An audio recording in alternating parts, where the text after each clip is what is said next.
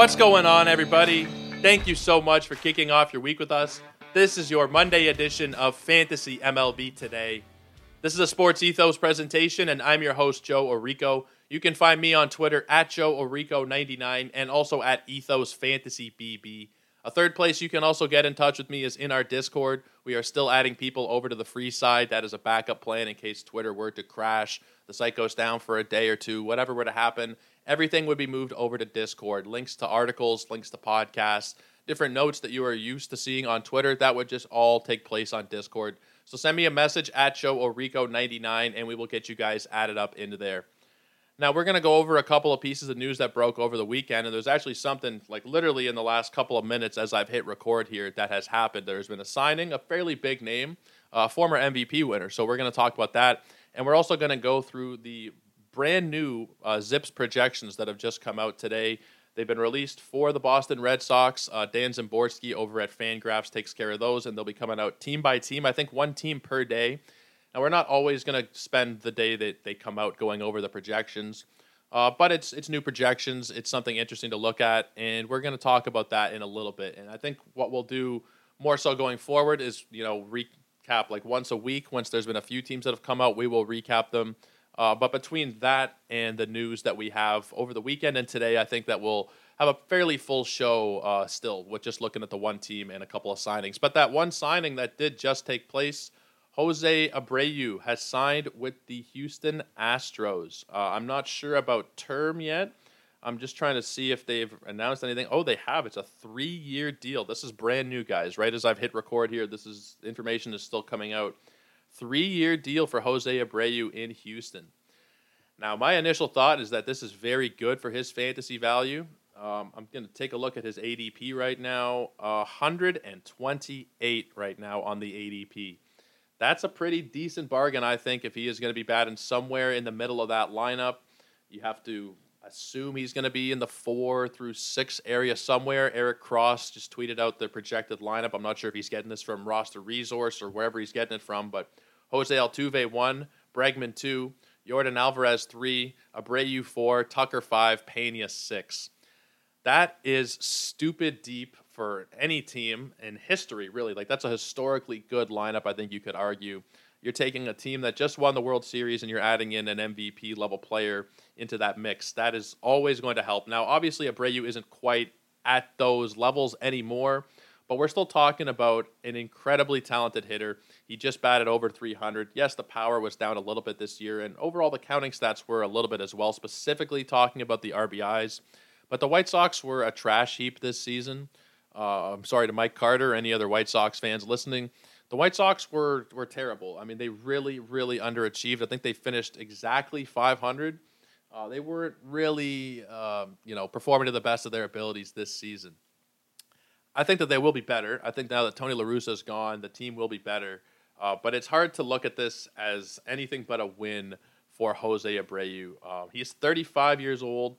He's only played in the big leagues for nine seasons because he came over from Cuba. His first year was when he was 27 years old. Now, we did see some of the power go away, um, but otherwise, it was a very serviceable year. And in that Astros lineup, those RBIs will almost certainly return close to the 100 range, where we were accustomed to seeing Jose Abreu produce literally every full year of his career. 2018 was the only year where he didn't play a full season. It was 128 games. He drove in 78 runs that year. And of course, there was the shortened year in 2020 where there's only 60 games. But his RBI totals in every full season 107, 101, 100, 102, 123, 117, and then this year 75. I would be banking on a rebound, specifically in RBIs. Maybe we don't see the home runs get up so high again, you know, in that 15 to 20 range, possibly. Maybe even he goes to like a 13, 15 kind of home run player. I wouldn't expect the drop off in power to be quite that drastic. Uh, the slugging is still pretty good 481 last year, 446 this year. I think that we could still see him hitting that 15 to 20 home run range, and the counting stats will just stay about where we have known them to be throughout his career. Uh, you know, roughly 100 RBIs, between 85 and 95 runs scored somewhere. Maybe he touches 100. I, I wouldn't bank on that, uh, given the lack of speed there. But I think that we can see something close to what we saw in those early years in Chicago, where you're seeing you know, maybe I'm trying to think about where I expect him to finish fantasy wise. I think he could easily be a top 60 or 70 player right now, and he is being drafted well below that at 128. Obviously, there was some uncertainty there. The minimum and maximum picks, there are quite a big difference uh, 87 minimum, 162 maximum. We're going to see that ADP start to go up and up. I would imagine that he probably ends up around, you know, the Vinny Pasquantino range of 90. And I mean, I'm looking at all drafts. I guess I should probably just be looking at, at DCs right now because – the Gladiators um, have maybe messed up some ADP data, but yeah, he's still 127 if you're just looking at the DCs. Uh, those Gladiator formats, I've talked about them a little bit. It's where you just draft 23 players for the whole season. No moves, that's all you have. and we've seen some weird picks in that format, so the ADP numbers are a little skewed if you're including those. But if you're just looking at the draft champions, there have been 27 of them. Abreu going at pick 127 on average, behind guys like Rhys Hoskins, CJ Cron, Nathaniel Lowe, or Nathaniel Lowe, excuse me. Um, I, I, think that we'll see him jump ahead of all those guys by the time we get to the point where everybody's drafting. Uh, for sure, a top 100 pick for me at this point. And, you know, you could argue the sixth best first baseman for fantasy with this move. He's still somebody who's going to hit for a high average. You know, counting stats, everything should be pretty much there uh, for Jose Abreu. I'd take him ahead of Hoskins, I'd take him ahead of Cron, and I would take him ahead of Nathaniel Lowe. Now, if we're talking Vinny Pasquantino, I think it's probably pretty close. Vinny has a higher ceiling. Um, I think Abreu might have a higher floor in that lineup, so it, it's it's going to be close uh, between the two of them. I think you're going to likely see them both go around picking 80 to 90 by the time it's all said and done.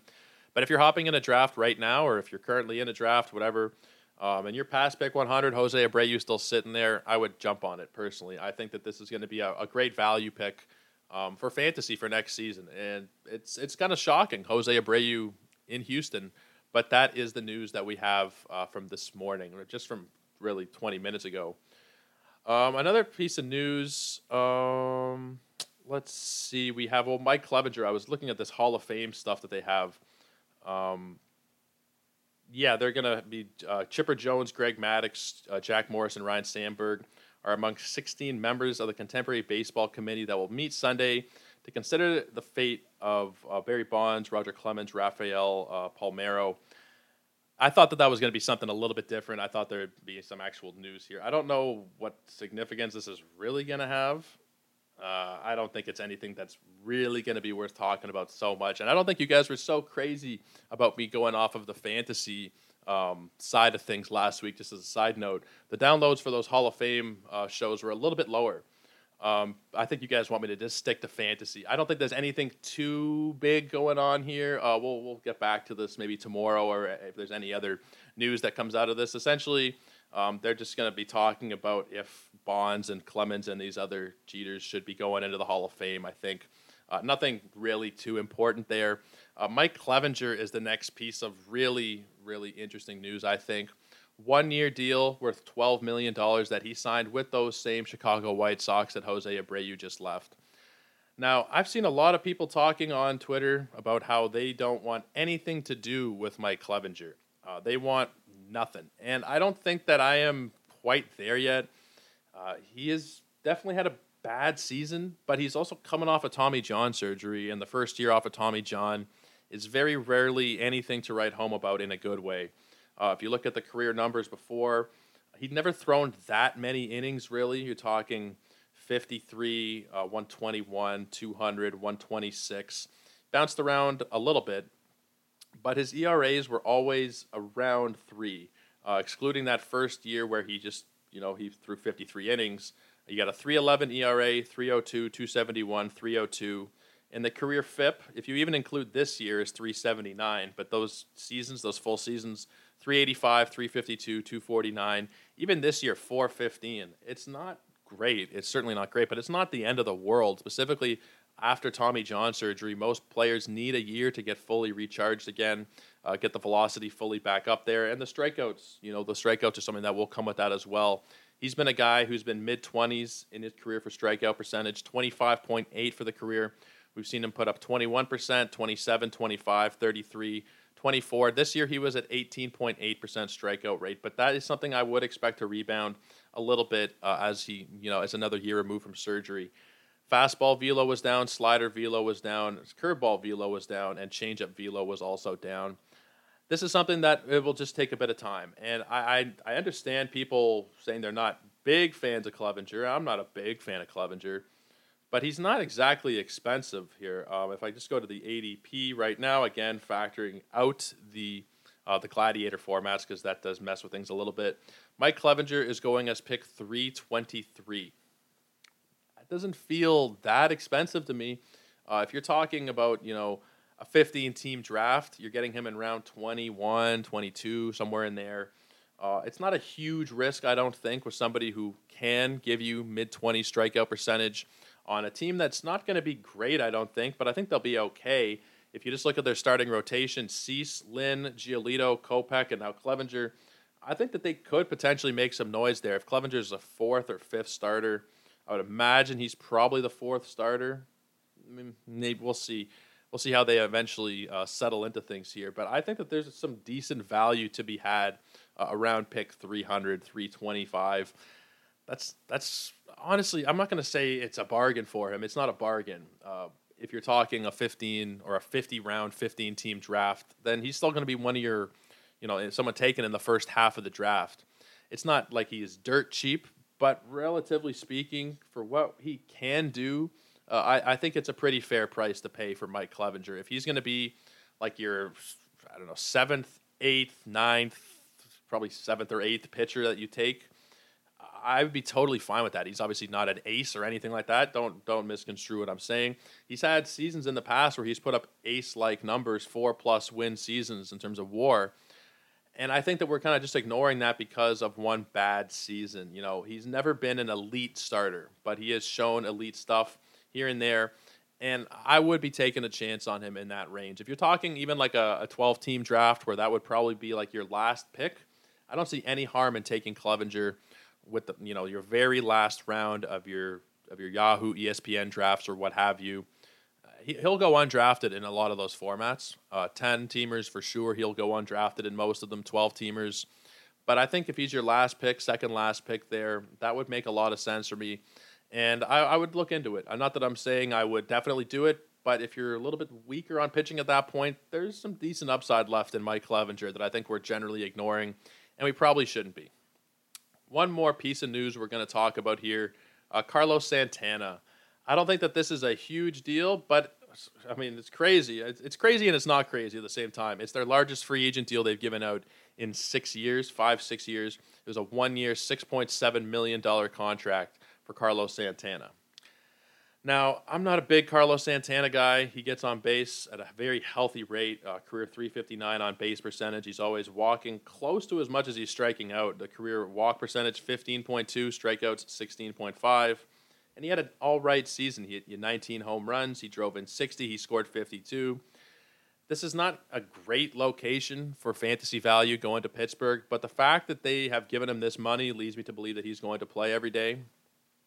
I, I think where he's going in drafts, I don't mind taking a dart throw on him somewhere at the, in the back half of your draft. Uh, his ADP is like 650 right now. It, it really doesn't cost you so much to take a chance on him there. I not that I'm not that I would like advocate drafting him in a lot of cases. You know, have a lot of Carlos Santana shares, but yeah, his ADP is 605. If you're taking him there, fairly low risk, and you're getting a guy who I think is going to play most days, especially. I mean, especially of course, if he's healthy, he's going to be out there. I think, given this financial investment, there's a couple of other first basemen uh, that he's going to be competing with there. Um, I'm blanking on the name. Uh, Ji-Man Choi, uh, Miguel Andujar, perhaps will play some first. But I think that we're going to see Carlos Santana probably play the majority of, of the first base position there, and I wouldn't I wouldn't be opposed um, if to taking him as a bench bat late in those draft champions formats. If you're talking 10, 12 team leagues, you can't draft Carlos Santana if he gets hot. Maybe you'd pick him up at some point. The rosters just simply aren't deep enough in those formats for you to take a chance on him. But I do think if you're talking, you know, a pool where you draft 750 odd players, he is going to be somebody where there might be some value around pick 600 in him. Even this this season and last season, pretty similar production. We saw 19 home runs each year, uh, 69 ribbies last year, 60 this season. I think that he's going to be a fairly interesting play, and I'm I'm very far from a Carlos Santana guy. but I'm going to be drafting him probably in more leagues than I would have imagined. So just something to keep in mind there. Um, he's he's not a bad player, specifically if you are in an OBP format. It's going to be just another little added boost because the batting average uh, is certainly not going to do too much for you in recent years, specifically. That's the main thing with him low batting average. And of course, the Pirates around him aren't going to be great. But I think I'm fairly confident taking him around pick 600 here. Now, let's talk about some of these projections.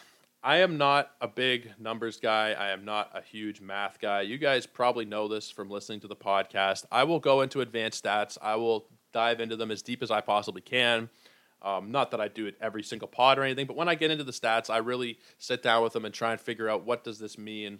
Uh, what am I going to be doing with this information? And I think with ZiPS, again, I don't know exactly what goes into it, but they seem to be fairly accurate in terms of how they project players year in and year out. Uh, Dan Szymborski is a senior writer with Fan tra- uh, Fangraphs and also an ESPN contributor. He puts them together, and he's going team by team here, like we said off the top. And we're going to start with the Boston Red Sox. They are a hard team to project, like he says here in his write up. Uh, Xander Bogaerts and JD Martinez, we're not sure what's going to happen with them. And obviously, if they leave, uh, it, it, would be bad for the roster. The one projection here, and I, I, think for the most part, I, I like these a lot. I think that they are looking like what you would probably expect to happen at the end of the season. Uh, if you look back and saw all these numbers, you'd be like, yeah, this is this is pretty fair. The only one gripe I'm going to have here is with Rafael Devers, and it's the same gripe that I had when we talked about him earlier. Um, I can't remember if it was the Steamer projections, how highly they had him. But Dan has him projected here for 103 runs and 112 RBIs. And the way the projections work, they're a 50th percentile uh, expectation.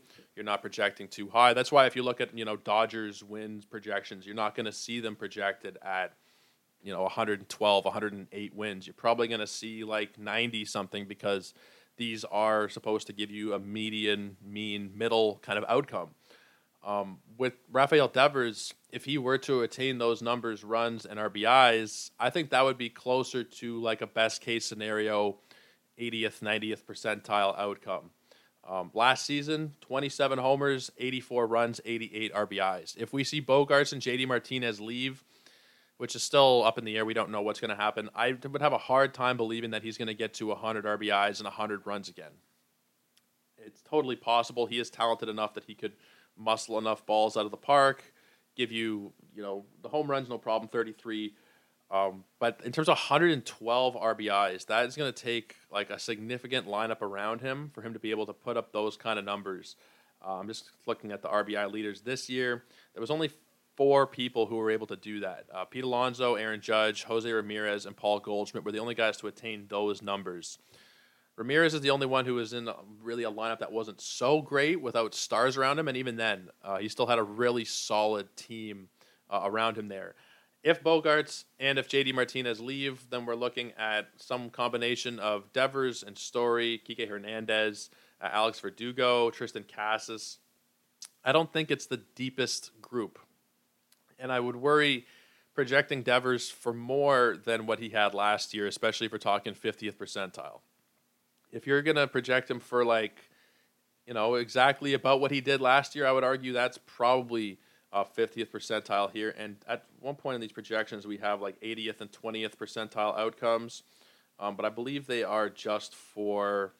Um, they're just for like advanced stats. So like the 80th percentile for Devers for batting average 315, um, and we also have 20th percentile. 20th percentile for batting average 264. Um, I just think that they're a little bullish on Devers when I would be more so if we knew for a fact what the team around him was going to look like. And I know that that's the problem um, with with making projections right now is we don't have a full clear picture of what the team is going to look like. We could hear tomorrow that Devers and Bogaerts are not coming back. Bogart signs with wherever Devers is traded to the Dodgers, whoever. Uh, I'm not expecting it, but it's totally possible, and then these would all have to be reworked. And I think with the Bogaerts and JD Martinez situation, I'm not so worried about JD Martinez because he's still he's still a guy, but he's not the biggest producer anymore. I think if Bogaerts leaves, then we're gonna have a lot of trouble seeing Devers having a hundred and a hundred season. That's my main gripe with these. I think that we're likely going to see, you know, he'll still be an elite offensive talent, but I think a lot of it will come from the home runs and from the batting average. I don't know that we're going to see uh, this level of counting stats with him. In terms of Bogaerts, they have him projected for 20 homers, 83 ribbies, 87 RBIs. It feels generally pretty right. Uh, I don't have any big problems with this at all. Six stolen bases for him. It, all seems pretty pretty okay for Bogaerts. Trevor Story has pretty interesting projections. Uh, 21 homers, 72 ribbies, 16 stolen bases for Story. I think that that is very capable, or he is very capable of that. And honestly, the more I look at it, I think that that's even maybe a touch light for what we know Trevor Story could do. In 94 games this year, 16 homers and 13 stolen bases. Now, these project for at bats, and they're projecting for 463 at bats for Trevor Story. This year, he had 357 at bats. So it's still projecting him to miss some time, but also put up, you know, really solid per game numbers. I guess that's fair. Um, I'm not sure why we're projecting so much missed time from him exactly. Um, maybe he does. I'm not. I can't remember the, his state of his injury. I don't think he's going to be going into the season uh, missing time. I can't recall. Uh, I don't think he's supposed to miss time to start next season. Maybe we're just you know forecasting that there probably will be some problem that comes up along the line. Um, a l- little bit strange, honestly, just projecting him for so such a low number of at bats. Uh, Kike Hernandez also projected for 413. It feels kind of low. And again, maybe I'm forgetting there was an injury with Kike Hernandez or something. Um, but that's that seems a, a little bit low. Again, um, I'm not the most savvy in terms of how these work, in terms of the calculations that go into them. All I can do is look at the numbers and tell you if they make sense to me or not. And of course, Dan is the expert. I am the guy who is trying to just make a little bit more sense here for the common man, I suppose you could put it. Uh, I, I, am no expert, but just looking at some of these things, uh, for the most part, I, I, agree with, with, with most of it. But there is the odd little thing here and there that, that does stand out. And those at bats, maybe a little bit lower than we should be expecting. 463 would give you 110, maybe 110 games, 100 some odd games. Uh, feels feels a little bit light, but going down this board, no no real grievances anywhere. Um, I was talking with Dan. I, I, I messaged him this morning because I had a question. Because again, I'm not I'm not the most savvy with these, and I was just wondering in terms of the minor league players, some of the projections looked pretty high.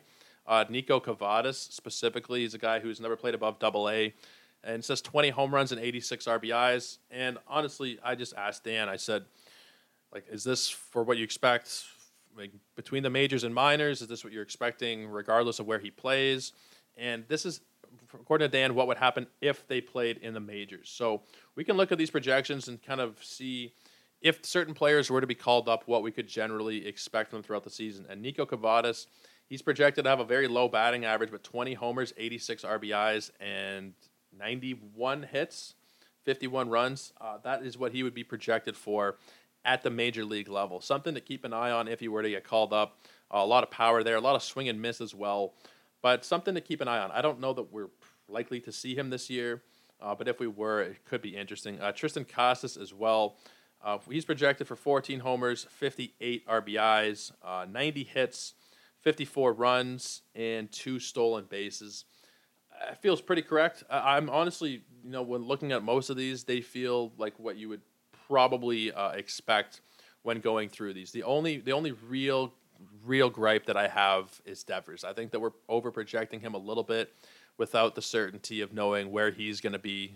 I think he'll probably be in Boston, but we don't know the certainty of where he'll be and the certainty of the batters who are going to be around him in that lineup. There are also some advanced statistics here as well. Uh, it's really well done. You get the standard statistics, you get the advanced statistics. You know, you get on base slugging, OPS plus, ISO, BABIP, uh, WAR numbers. And then you also get player comps, which I think is really interesting here. Some of them would surprise you a little bit. Uh, the number one hitter comp for Rafael Devers is Kyle Seager. It seems a little bit underwhelming. Same for Trevor Story, the number one comp, Ian Desmond. A little bit underwhelming. Um, you know, Xander Bogaerts Dave Bancroft is his biggest comp and he played like a long, long ass time ago. Dave Bancroft. He played in the major leagues in the 1910s and 20s. Retired in 1930. Uh, the number two comp for Xander Bogaerts is Barry Larkin. Pretty interesting, and I think that's a that's a really good comp uh, for Bogarts. Similar kind of game, similar kind of style of fant- or not even fantasy, but similar kind of production levels.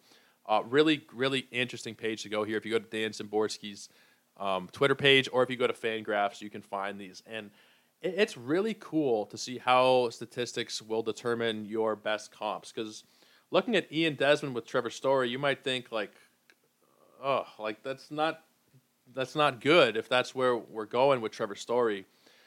But looking at Ian Desmond, I'd forgotten that he was giving you 2020 seasons pretty regularly with kind of a mediocre, all right, 250, 260 kind of batting average, years where he was 290, years where he was in the 230s.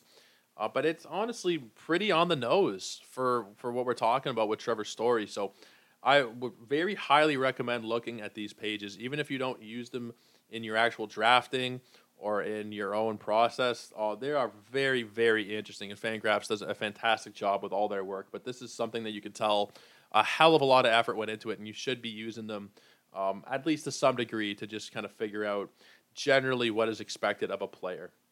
Let's talk about some of the starters here, real quick, or some of the pitchers in general for Boston. They are a tricky team to project because there are guys like Tanner Houck, like Garrett Whitlock, like John Schreiber. We're not sure what the situation is going to be in their bullpen. And I want to take a look at roster resources because it's it's it's a bit of a mess, to be honest with you, in terms of everything with the Red Sox. Um, their lineup is in flux, to say to say it kindly. We don't know who's going to be there, who's not going to be there. The pitchers, the guys who we know are going to be there, not really that much certainty about the production that they're going to give you.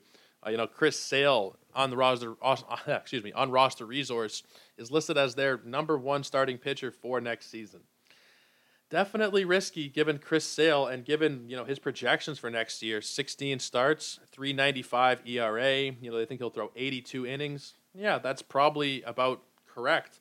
Uh, and in the bullpen, I mean, I want to start with the bullpen here because I think that's, I mean, it's all a mess. Really, the Red Sox are just a huge mess. But we don't know who is going to be closing for them. Matt Barnes is listed as one of the closers. Tanner Houck and John Schreiber all listed in closer positions for next year. Garrett Whitlock was listed as the SP5. That's something that is going to be really hard in drafts to figure out where you're taking these Red Sox. And I don't believe uh, there are save projections here. I don't think saves are a part of these. No, they're not. And, you know, I can't blame them at all because saves are just nearly impossible to figure out, even if you're talking about, you know, the Mets or or Cleveland. How many saves are Clase and Diaz going to get, or Jordan Romano, or Hendriks or Hader, anybody. It's hard enough in those situations. Here, it would literally just be blindfolding yourself, trying to shoot a bullet with another bullet uh, while you're you know while you're drunk. Like it, it's impossible. It's really impossible to figure out uh, the Red Sox bullpen here. So everybody's projected for fairly good numbers in that pen. Uh, Whitlock 344 ERA, uh, Schreiber 367. Um, not bad. Tanner Houck 414, not great. Uh, and Matt Barnes, 427, a little bit high as well. Uh, but overall, a lot of decent arms in that pen that they're going to need to figure out a hierarchy. Or maybe they won't. Maybe they'll just leave fantasy managers and baseball analyst people uh, kind of guessing throughout the offseason. But that's going to be something that is very frustrating is drafting Red Sox potential closers and hoping that one sticks uh, in whatever format you're drafting. In terms of the starters, though, Chris Sale – not not the greatest projections. They're not bad, um, but I think if you were to draft him, you'd probably be hoping for more than a three nine five ERA. I need to take a look at Chris Sale's ADP because I haven't been keeping such close track on him. I can't imagine it's that high, although people, oh, it's higher than it should be. It's 160. Yeah, I mean, even regardless of looking at these projections, I don't think we can take Chris Sale anywhere near that range. Uh, the maximum pick is 197. He has not fallen out of the top 200 yet. I don't know how we can draft Chris Sale with with any degree of confidence, regardless of what any projections say. He's been injured for quite a while now. He's 33 years old, and we've seen him for several years not be able to really pitch consistently. It's been since 2019 when he was actually able to throw 25 starts. Since then, missed all of 2020. He was nine starts in 2021, and it was two starts this season. I don't know that we can really trust him as he gets older. He's still very good when he goes out there. But I I would tend to agree with these projections that we have to be kind of cautiously not even really optimistic. We just have to kind of be cautious uh, with Chris Sale, and I think drafting him where he's going, you know, eh, looking at these projections, looking at what we've seen from him in these last few seasons, it feels very, very risky. So uh, it's just another reason to probably stay away from him when you look at these 16 starts. That's maybe going to happen. Um, maybe he gets you to 20, but there's just no certainty there. So I don't think Chris Sale is somebody we can really uh, draft inside the top 200. It feels crazy to me. Uh, Brayan Bello is somebody who I think the projections are, are pretty interesting for. Uh, they think he'll play in 29 games, start 26 of them. The ERA at 399, 135 innings, 140 strikeouts. He's somebody who might be a little bit interesting to draft here, and his price is fairly low at 323. You're getting the same projections. You're getting, except, I mean, same ERA projections with more starts from Bello. Uh, he had a pretty rough year last year when he came into the bigs. Uh, there was a couple of you know brighter spots for him, but he was not somebody who did particularly well. And the projections think that he will rebound in his second year. There was a lot of hype around him when he got called up, and then it was kind of a rough go of it at the big league level. He had a 4.04 BABIP. He only left 68% of batters on base it was not good. it was really not good for him. Uh, but I think that we can see him rebound a little bit, and these projections just give you a little more peace of mind in terms of what you're going to get out of him. So Brayan Bello is somebody to keep an eye on when you're getting to that mid 300 range of your draft. 323, uh, that feels that feels really nice. And honestly, was that the same number where Clevinger was going? 323. Uh, yeah, it's exactly the same number. Maybe I'll throw out a poll later because I think polls are interesting. Maybe they, they take away from uh, actual discussions on Twitter, but you you generally see what people are thinking. Uh, both going at the same place. Personally, I don't even know who I would prefer to draft. Probably Bello, uh, but either one at that point I think makes a really nice little dart throw uh, when you're talking about your 20th round and beyond here. I think they could both have some some good value. So that's something to keep an eye on as well. Uh, these these pitchers, and that's another reason you use projections is to see some guys who maybe you wouldn't be so so big on. And I wouldn't look at any one set of projections and say, okay, he's going to do this exactly. That's not how it works. You look at your different ones that you get in the baseball forecaster and here on Fangraphs, and you know a ton of them are on Fangraphs. Really, they have a whole projections page with a ton of them listed out. I would go across all of them. I would use ATC, where we talked about Ariel Cohen's projections he does an aggregate of all the other projections, and I'm not sure he he has to tinker with them himself, decide what's being weighted, how much. Uh, but those are the ones where I'd probably look at because he'll factor in these, he'll factor in streamer, he'll factor in the bat, he'll factor in I think I said streamer, steamer. Uh, he'll factor in all of those things. So I'd probably look at that one the most. But any individual uh, projection system you can kind of look at and just generally say, as long as they're not too off from what the other people are saying. And, you know, like we said, Dan's been doing this, I believe, 18, 19 years. Uh, he, he knows what he's talking about. You see a random guy who, I mean, on the Red Sox, it's kind of hard to pick one specifically, but maybe it is a, a Garrett Whitlock where you see, okay, he's going to have a projected to have a 344 ERA. Uh, I think that he'll, you know, be able to get me some wins out of the starting rotation, and he'll also be able to get me some saves. Uh, these projections might just give you a bit of a reinforcement of okay, I was a little iffy about this particular player, but looking at them, I see that X, Y, and Z is true or is projected to be true. So I wouldn't use them as a be all and end all, but you look at certain things projected strikeout rates, projected walk rates, uh, BABIP, and I think that they could be really beneficial. Again, uh, I want to stress this look at as many reputable sources of projections and rankings as possible because you're just more informed on the different players in the player pool. You're more informed on your own drafts. So if you can look at as and again, many people play fantasy many different ways. You might be somebody who just says to hell with the projections, and if you you might be somebody who doesn't listen to podcasts, in which case you wouldn't hear this, but you might just say, I'm drafting who I like. I'll look at ADP I'll enter the draft room half an hour early. I'll take a general look, add some guys to the list, and that's about it. Some people, crazy people like myself, will go through, and a lot of people in this community will spend the entire offseason going through these numbers and projections and trying to figure out their guys for lists, which is the way to do it if you really want to put yourself in a position to make some money. Or if you just want to be competitive in your leagues, you have to look at resources like this, like Pitcher List, like Baseball Savant, Baseball Reference to a lesser extent. You get all the information from reputable sources and try and figure out what you believe in at the end of the day as well, because it's, something to be told. Um, this guy's going to do this. He's going to have a three ERA. He's going to strike out, you know, 32% of his batters and walk 5%, and he's going to be a stud. If you really truly don't believe that, then you shouldn't be drafting the guy still. You should, at the end of the day, they're your teams. You should do what you feel is best with your own fantasy teams. But you have great resources available, like on Fangraphs here with these projections, and I, am going to be looking at them quite a bit. If you guys want to, uh, Dan Szymborski's Twitter. Um, let me see the at here before I before I misspeak. Um, it is at D S Z Y M B O R S K I.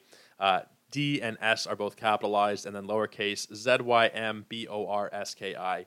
He does a fantastic job with these, and I think they are really cool. Even just looking at some of the pitcher comps, um, you know, if you look at Chris Sale's pitcher comp right now, it's not good. It's Teddy Higuera. I'm probably mispronouncing that, but he was a dude who pitched uh, in the 80s and 90s. Uh, not the greatest pitcher. He was okay. Uh, granted, I never saw this dude pitch. He had a couple of good seasons, uh, but he really, really tailed off uh, down the stretch. So, something to keep an eye on. If that's Sale's biggest comp, then we can't really expect so much from Chris Sale. The other comps for him, not the greatest either. A lot of comps are a little bit strange, and it might not be the first person you think of. But then when you really start to dig into the numbers, why they are comped with a certain player, it starts to make a lot of sense. So uh, highest possible recommendation go over to fangraphs look at the zips projections and i believe he's going to be releasing one of them every day. Tomorrow will be the white sox. I'm interested to see how um, the removing of jose abreu and the addition of mike clevinger factors into little things. Move, removing abreu from the lineup should have some kind of impact on the rest of the team in terms of runs and rbis um, and i'm sure that'll be accounted for. So we will probably not take a look at it tomorrow. I think we're going to do once a week. We'll look at the projections, whether there's zips or whether when the bat comes out, an ATC comes out, and all the different rankings. I think we'll do probably once a week, maybe on Monday. I'm not sure. We're still figuring it out, playing it by ear here. But we will go uh, once a week and take a look at the teams that have been released and just generally uh, give some opinions and advice on them. And of course, like I said earlier, Dan is the expert. I'm just here to try and give you a little bit more context, but he is the guy uh, who is the math guy who puts in all these numbers. I'm really truly not sure how any of these projection systems are come up with. I did one time try and attempt my own formula of calculating value, try to come up with it. It did not go well. It never saw the light of day, and it never will because there are people like Dan who do it so much better. So please do go to fangraphs.com and check out all the great stuff that they have going on there, projection wise, uh, roster resource wise. It's one of the best resources uh, in the fantasy and in the baseball world. So, guys, I will leave you there after quite a bit of rambling. My apologies. I do do that uh, sometimes.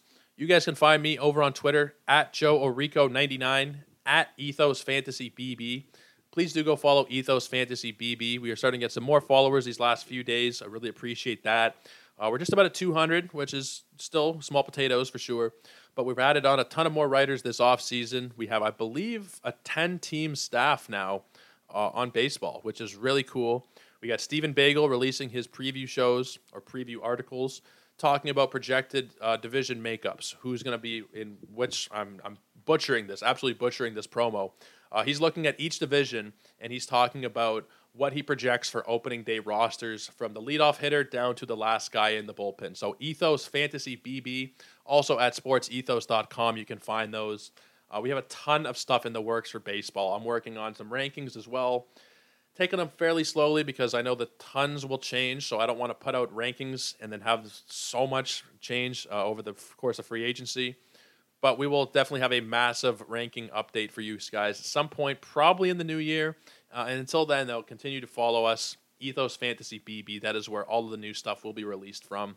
Uh, if you could take a second, leave a five star review or whatever you think we have earned here on the podcast, I think that's probably the most fair way to put it. Uh, if you guys don't enjoy the podcast, then let me know. Let me know what you guys think I could change. Maybe you'll just stop listening at that point. But if you feel so inclined, uh, leave a couple of words. Let me know what you'd like to see or hear differently. And, you know, if you could, uh, leave a five star. That would be obviously best case scenario for us and it would really help us grow the show here as we are trying to expand our audience. But, guys, that is plenty enough rambling out of me. We will be back here tomorrow. It'll be an evening podcast with Michael Simeone, aka SP Streamer.